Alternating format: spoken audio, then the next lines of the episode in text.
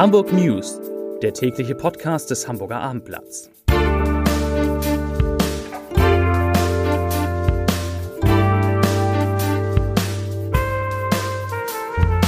Herzlich willkommen in einer neuen Podcast-Woche mit dem Hamburger Abendblatt. Mein Name ist Lars Heider und ich habe heute tatsächlich ganz zu Beginn eine positive Nachricht, eine richtig positive Nachricht, nämlich es gibt zum ersten Mal seit dem 12. Oktober wieder einen Rückgang bei den täglichen Corona-Zahlen. Dazu gleich mehr. Weitere Themen: Der Flughafen Hamburg rutscht immer stärker in die roten Zahlen, der Tierpark Hagenbeck braucht Hilfe und Hamburgs Schüler haben heute eine Minute lang geschwiegen. Warum, wieso, weshalb, warum? Dazu gleich mehr. Zunächst die 3 meistgelesenen Themen auf abendblatt.de. Auf Platz 3, Fernseharzt Dr. Wimmer hat geheiratet. Auf Platz 2, Corona, neue Zahlen für Hamburg. Und auf Platz 1 auf abendblatt.de, Mann bedroht Ehefrau und schießt auf Polizisten in Hamburg. Ja, wie gesagt, das ist doch mal eine gute Nachricht. Zwar wurden in Hamburg heute weitere 251 Corona-Neuinfektionen gemeldet, aber das sind deutlich weniger als am Montag vor einer Woche. Und das ist ja das Wichtigste, zum ersten Mal seit dem 12. Oktober ist der 7-Tage-Wert wieder gesunken. Der ist ja jetzt seit dem 12. Oktober, kannte der nur eine Richtung, nämlich nach oben. Heute ist er gesunken, nur leicht, aber immerhin gesunken von 132,8 auf 128,2 Neuinfektionen je 100.000 Einwohner. Und wäre es nicht schön, wenn das zu Beginn des Lockdown-Novembers so ein bisschen vielleicht schon die Trendwende wäre. Wir werden sehen, ob dieser Trend anhält. Mut macht zumindest, was Hamburgs Top-Virologin Marilyn Addo vom UKE gesagt hat. Die hat einen Vortrag über die aktuelle Corona-Situation gehalten und ist da auch auf den Stand der Impfstoffentwicklung eingegangen und sagte, dass sie täglich auf die Ergebnisse aus den Studien dass sie täglich mit Ergebnissen aus den Studien rechne und ganz wichtig, dass sie sehr, sehr positive Signale aus diesen Studien bekäme. Soll heißen, vielleicht haben wir doch Glück und im November gibt es schon die Nachricht, dass relativ bald, vielleicht noch in diesem Jahr, in Deutschland mit Impfungen begonnen werden kann. Ja, bis es soweit ist, müssen wir jetzt erstmal durch diesen Lockdown durch, noch 28 Tage. Und darunter leiden natürlich viele, unter anderem die Museen, die Direktoren namhafter deutscher Kunstmuseen, darunter auch der Chef der Hamburger Kunsthalle Alexander Klar. Die haben in einem Brief jetzt gegen die Schließung ihrer Häuser protestiert. Finden es falsch, dass die Museen wieder geschlossen werden müssen zum zweiten Mal in diesem Jahr und schreiben, bei allem Verständnis für die Herausforderung, die Corona uns allen auferlegt, halten wir das für eine falsche Entscheidung.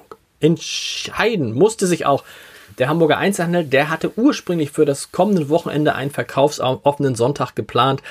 Dieser wird jedoch nicht stattfinden, da die parallel geplanten Kulturveranstaltungen ja auch Corona-bedingt alle abgesagt werden mussten. Der letzte verkaufsoffene Sonntag, den hat es dann am 25. Oktober gegeben. Auch damals waren nur 200.000, was heißt nur, aber es waren im Verhältnis wenig, 200.000 Kunden in die Innenstadt gekommen.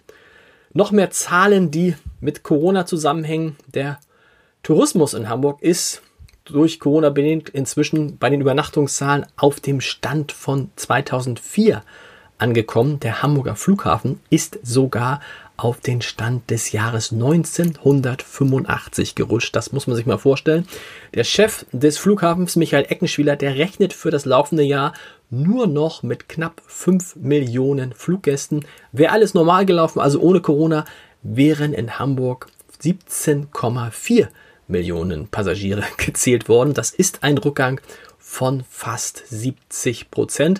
Und dieser Rückgang der Passagierzahlen hat natürlich auch einen Rückgang bei den Umsätzen und vor allen Dingen bei den Ergebnissen des Flughafens zieht das nach sich. Der Flughafen schätzt, dass er in diesem Jahr ein Minus von 130 Millionen Euro machen wird. Und Michael Eggenschwiler, der Flughafenchef, sagt dazu, ich zitiere, finanziell ist das eine furchtbare Zahl, wenn man weiß, dass der Flughafen im Grunde genommen ein wirtschaftlich gesundes Unternehmen ist und das hoffentlich auch schnell wieder wird. Wirtschaftliche Schwierigkeiten haben viele im Moment. Auch der traditionsreiche Tierpark Hagenbeck, der musste heute ebenfalls schließen und teilte mit, dass, ich zitiere, diese Schließung das Unternehmen vor enorme Herausforderungen stellt, und deshalb bittet Hagenbeck seine Gäste jetzt um Unterstützung, sei es durch den Kauf von Online-Tickets, durch den Kauf von Dauerkarten oder die Übernahme von Tierpatenschaften. Und natürlich sind auch Spenden willkommen. Ja, das vielleicht so der Rundumschlag zum Thema Corona. Das wird uns natürlich noch die nächsten Wochen und Monate weiter intensiv verfolgen. Ein anderes Thema. Manchmal ist es verdammt wichtig, auch einmal den Mund zu halten. An Hamburger Schulen ist heute des bei einem islamistischen Anschlag ermordeten französischen Lehrers Samuel Paty gedacht worden. Landesschulrat Thorsten Altenburg-Hack hatte die Schulleitung darum gebeten, um 11.15 Uhr eine Schweigeminute einzulegen. Er schrieb dazu: Wir trauern unseren Kollegen, der in Ausübung seines Berufs Opfer des Anschlags wurde. Paty war am 16. Oktober in einem Pariser Vorort brutal ermordet worden. Das Motiv des 18 Jahre alten Täters war den Ermittlungen der Polizei zufolge, dass der Lehrer in einer Unterrichtsstunde zum Thema Meinungsfreiheit Mohammed-Karikaturen gezeigt hatte. Die französische Regierung hatte europaweit zu der Schweigeminute aufgerufen und Hamburger Schulen haben sich beteiligt.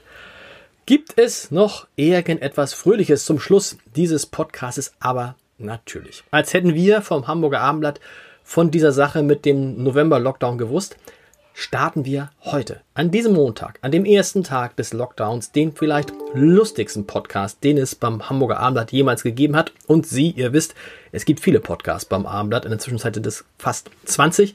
Und heute startet der Gute-Nacht-Podcast und Achtung, Trommelwirbel, mit der wunderbaren Linda Zervakis. Und, ja, und mit mir, aber das spielt keine Rolle. Also Linda und Lars im lustigen Gute-Nacht-Podcast.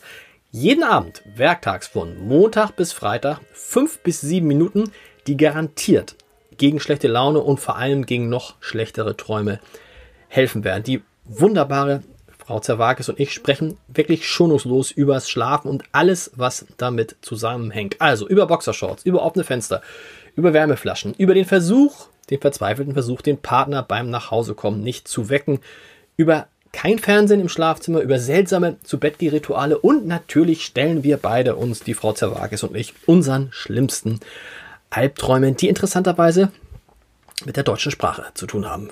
Unglaublich, aber wahr. Das müssen Sie, das müsst ihr euch anhören ab Montag. Ab heute also, immer um 21 Uhr auf www.abendblatt.de/podcast. Und ich habe mir überlegt, damit dieser tägliche Podcast auch noch ein bisschen so ein humoristisches Element hat, ab morgen kommt an diesem Podcast am Ende immer die aktuelle Folge von des Gute-Nacht-Podcasts zum Nachhören für alle die, die abends um 21 Uhr vielleicht schon im Bett liegen. Also viel Spaß dabei und jetzt gibt es natürlich noch den täglichen Leserbrief. Nach dem täglichen Podcast gibt's natürlich den täglichen Leserbrief, der kommt von Karin Schramm, die uns ein bisschen Mut macht in diesen düsteren Zeiten, in diesem November, der so düster, der sowieso schon so düster ist und jetzt noch düster wird. Frau Schramm schreibt, ich zitiere: Bei diesem erneuten Teil-Lockdown werden uns diese wunderbaren Erinnerungen helfen, die wir in den vergangenen Wochen gemacht haben. Sie werden uns helfen, den dunklen, grauen und nassen November zu ertragen. Bleiben wir optimistisch, vorsichtig und respektvoll, dann überstehen wir diese Krise und lernen, mit dem Virus zu leben.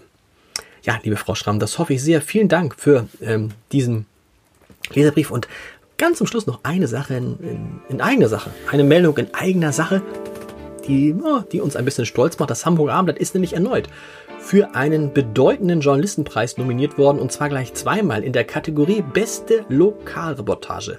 Nominierte die Jury des Deutschen Reporterpreises unsere Reporter Christoph Heinemann, Jens Meyer-Wermann und Peter Wenig.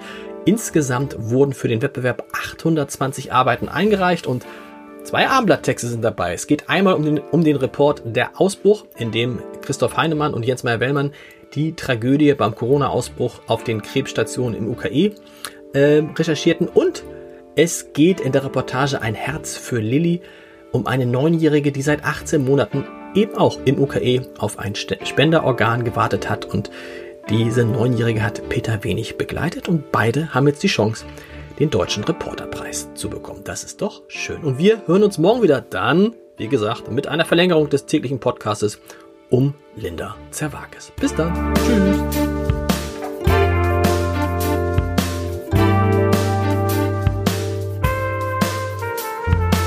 Weitere Podcasts vom Hamburger Abendblatt finden Sie auf abendblatt.de/podcast.